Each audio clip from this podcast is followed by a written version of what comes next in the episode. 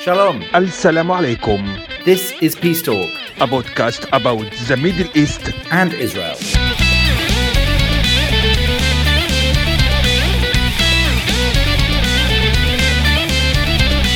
I'm Jonathan Sacerdoti, a Jewish journalist in the UK. My name is Moataz Khalil, Mizo, Muslim, Egyptian journalist, raised in Egypt and come here in London. This is our brand new podcast, so welcome. In just a moment, we've got an exclusive interview with Avi Issacharoff, the creator of Fauda, but also an expert in Palestinian Arab affairs and a veteran journalist in that area, discussing with him the current situation in Israel and the ongoing war against Hamas. But before we get to that, let's just talk a little bit about you and me.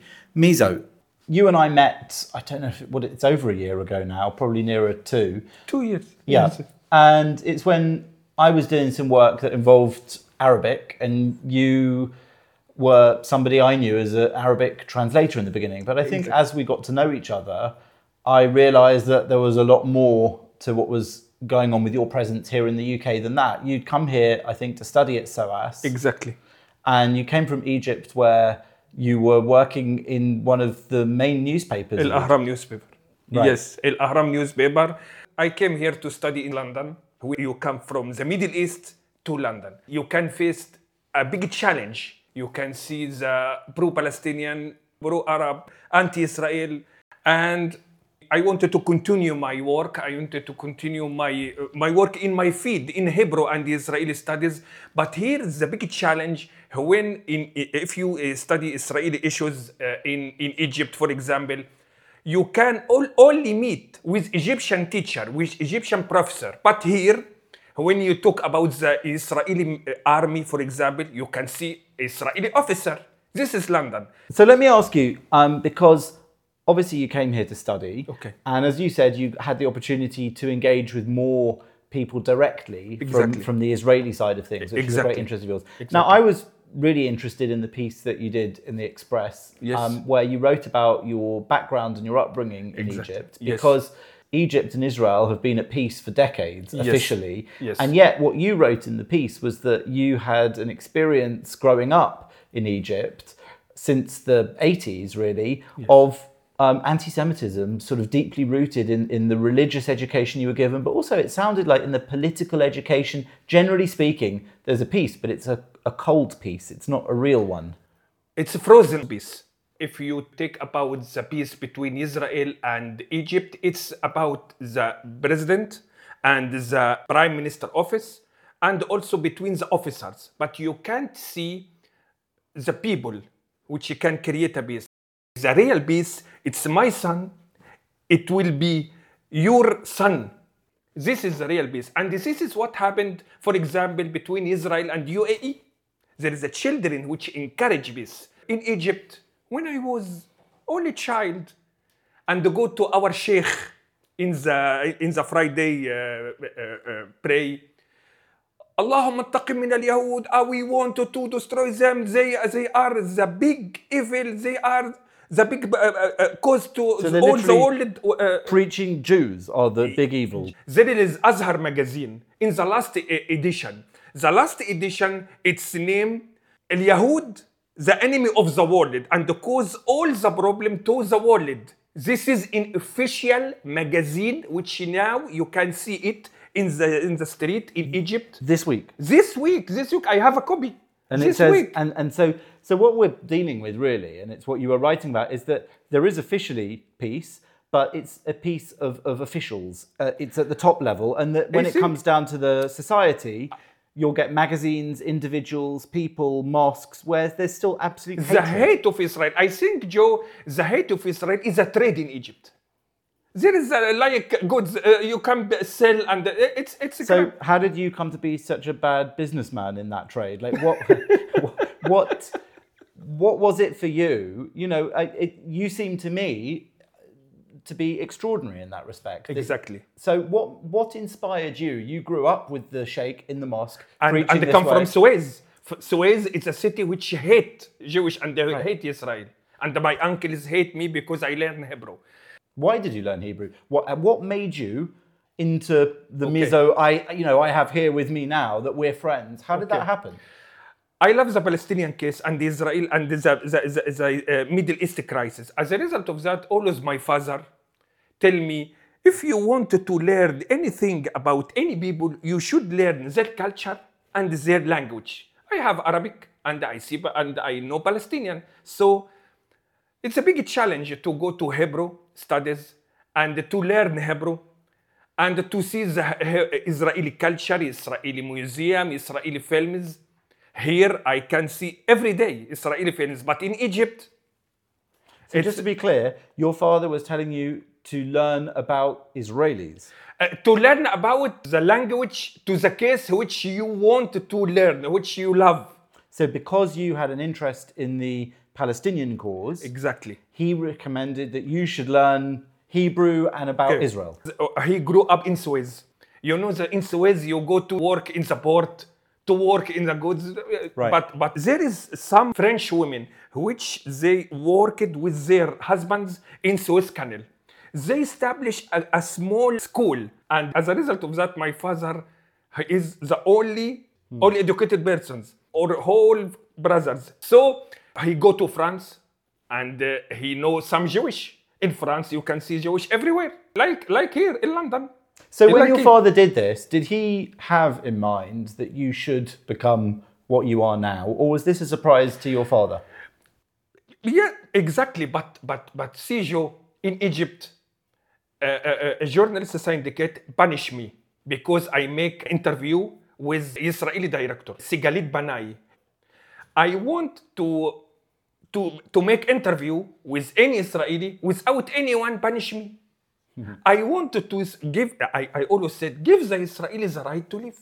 Give the Israelis the right to live together. We wanted to live together. What, what is what is the problem? You were met with resistance with that. People didn't like that attitude. I meet with some characters which, if they uh, face a problem with his wife, he said that Jewish. They cause this problem. Anything. For example, here, if you see the Arabic newspaper, every day they attack Israel with reason or, or with, without any reason. Every day. In Israel, there is more than million Arab. And, the, and you know, in Israel, you can find 400 mosques. I remember in the first day to me in Al Ahram, the editor in chief crowd, What you say? Muhammad Baraka, member of Knesset? I said, Yes. He said to me, Habibi, Muhammad Barak, a member of uh, Palestinian parliament. I said, No, no, no, no. There is Arab in Israel and there is Muslim. And really? this is this is your editor in the newspaper, and the editor, my boss, okay? and he didn't know. They don't know there is Arab in Israel. I mean, that's extraordinary, right? Uh, and this is as this is a normal normal situation because Egypt closed the door between the Israeli people and uh, uh, Egyptian people. This is normal. Amazing. Now, in what is hopefully the first of a series of interviews that we're going to be doing, I'm really pleased that we've got joining us on the line Avi Issacharoff, who is not only a veteran journalist of Palestinian and Israeli affairs, but he's also the co creator of the enormously successful TV hit series Fauda which right now is actually seeming somewhat prophetic with uh, the various goings on that happened in that TV series, which incidentally was much loved not just in Israel and in the UK, but also in many Arab countries. Avi, welcome to Peace Talk. Thank you very much for joining us. Firstly, can I just ask, how has it been for you uh, experiencing this dreadful war so far? It's pretty terrible, I must say, because you know war is terrible, and this war has been forced on Israel from the very first day, from October 7th, with so many casualties, uh, civilians, uh, military, then also many Palestinian civilians that were killed. And on the personal level, uh, I had someone very close to me that was killed also during the battles in Gaza. So it is well, a terrible war. I'm so sorry to hear that, and I wish you long life. I send my condolences, and, and of course to anyone and everyone who's who's lost someone in this horrible war. Now, you have experience as a, a journalist, factually, in this area, but also as a creator of this incredibly popular drama. I wonder if you see any crossover at the moment in what's just happened. It, it seemed so extraordinary what happened uh, that it felt like it was something straight out of Fauda. I think that what happened in reality uh, is way, way bigger than what we dare to go wild, you know, craziest, craziest nightmares. Um, when we were trying to think about Fauda fifth season or Fauda in general, we didn't imagine for one second that something like what happened on October 7th will take place. We didn't imagine that the atrocities that were committed on the ground. This is something that a human being is capable to do, uh, is able to do. And it's terrible to learn that. It's terrible to understand that this is the reality. And this is um, the sad situation between Gaza and Israel. And you know, I, I, cannot even find the words to to express my my shock from what happened on October 7th till today, 52 days later. Obviously, I've followed wars and Israeli news and politics all my life, but I couldn't have comprehended something like this ever happening, despite knowing about Hamas, their brutality, uh, the, the truth of terrorism and wars. But it sounds to me like you couldn't either. Is, am I right in saying that from what you've just said? Look, I've known Hamas for quite many years as a journalist. Um, I've been following them very closely. I've met their leaders in Gaza Strip. I've met some of the leaders outside of Gaza Strip. They've been talking to me. And even I, as you know, one of the very few Israeli Jewish journalists that were in touch or in some kind of connection with Hamas, we didn't expect that to come. I thought that Hamas, eh, in the last few years, what I think is that Hamas in the last few, few years had become very close to the same ideology as ISIS and see the enemy not anymore as just an enemy, but as uh, the devil. And they're ready to do everything in order to eliminate the devil, including killing, massacring kids, women, uh, cutting their heads off, uh, setting them on fire, raping them, etc. And this is the new Hamas that you know I didn't have the chance to really meet and know. When I read your articles, when I read your analysis in the websites, for example, in Walla, in Yedioth Ahronoth, you wanted to deliver a message. You wanted to send to us a message. You think that uh, Israeli officers, Israel not take your message in Fauda, for example, you speak about the cooperation between some doctors in the West Bank when they take care about Abu Fahd. You remember this point, Abu Ahmad? And uh, this is what happened in the Shifa, for, for example. It's copy paste. As a result of that, uh, you think there is something happened before the 7th of October? they misunderstand things, they don't care, they didn't catch you? Look, you know, many of the things that we um, wrote in Fauda took place in reality.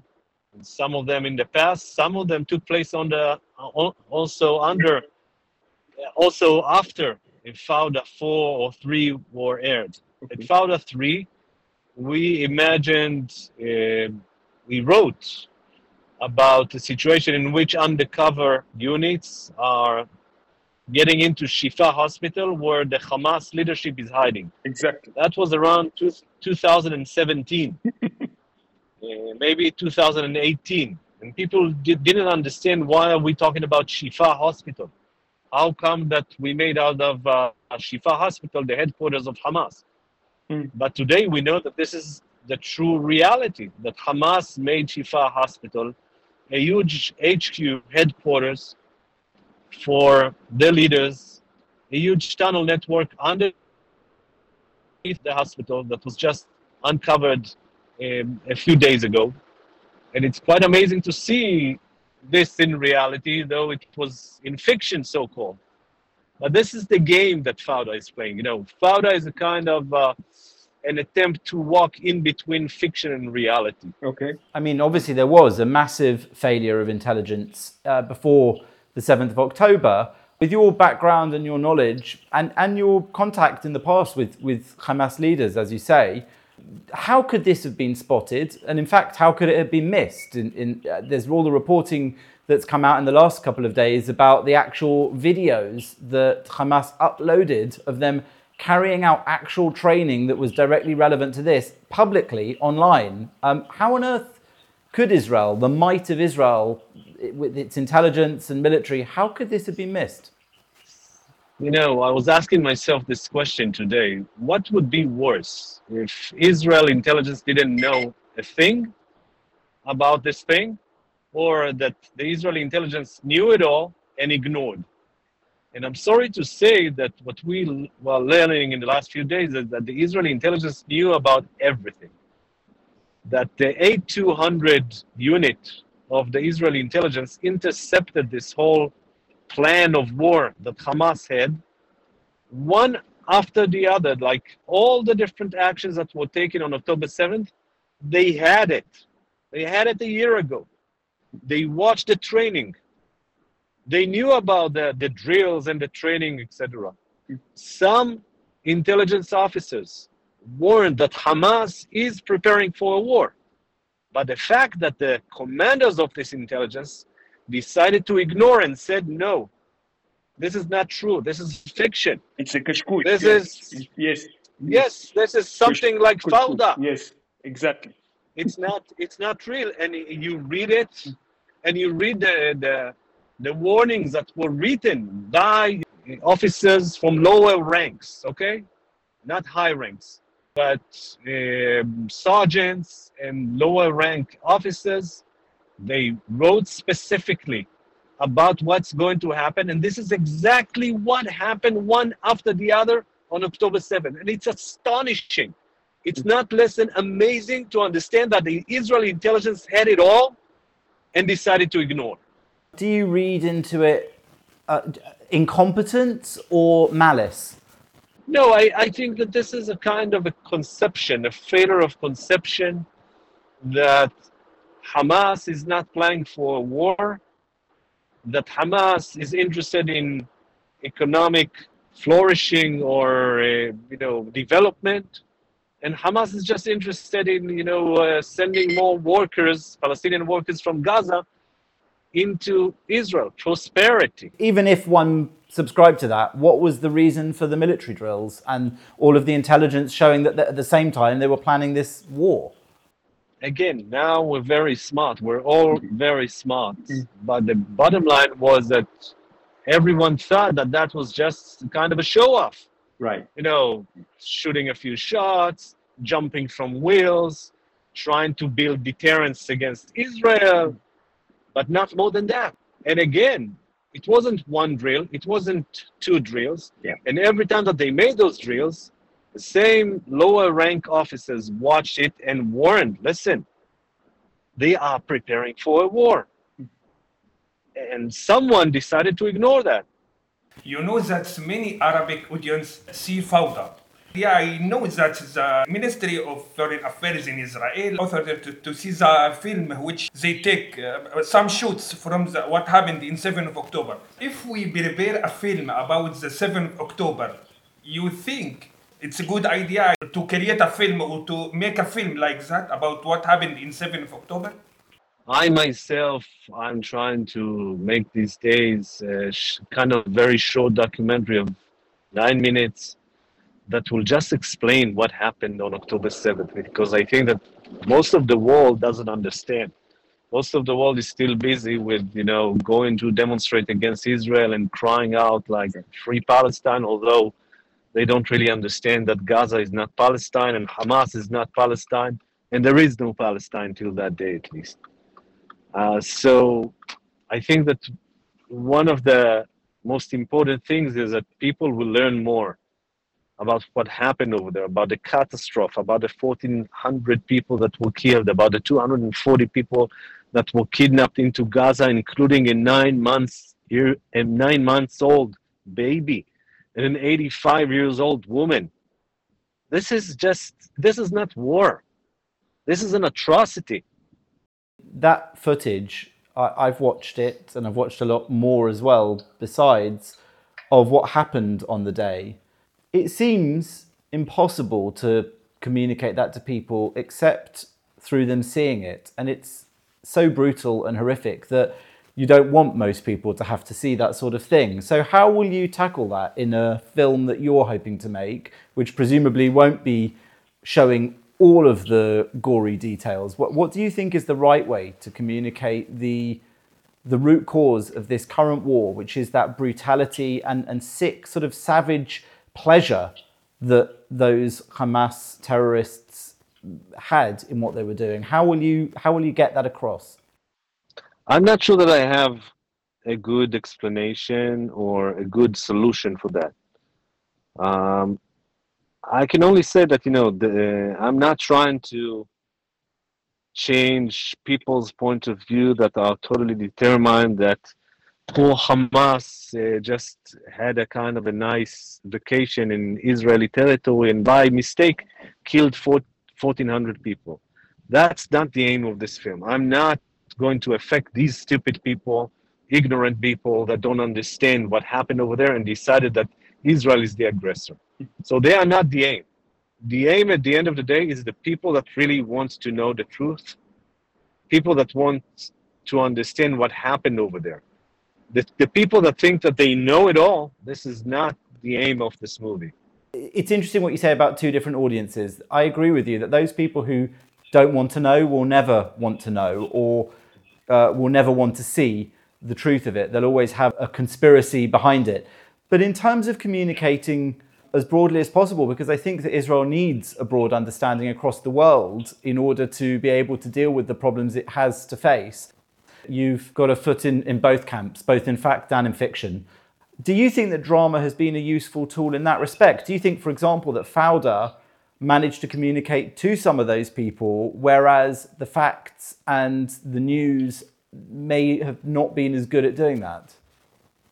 There's no doubt that sometimes drama is way more useful in trying to explain to people um, what happened. You know, even I, as a kid, I remember myself watching an, an animation TV series about the way that the globe was created, about the way that the world has been created like thousands of years ago, um, about ancient times, about the history. I've learned it all through animation comics for kids because it was easier for me than you know just to go to I don't know a, a school and some teacher would teach me about the history of the world. So of course sometimes TV or movies are way way more useful in that.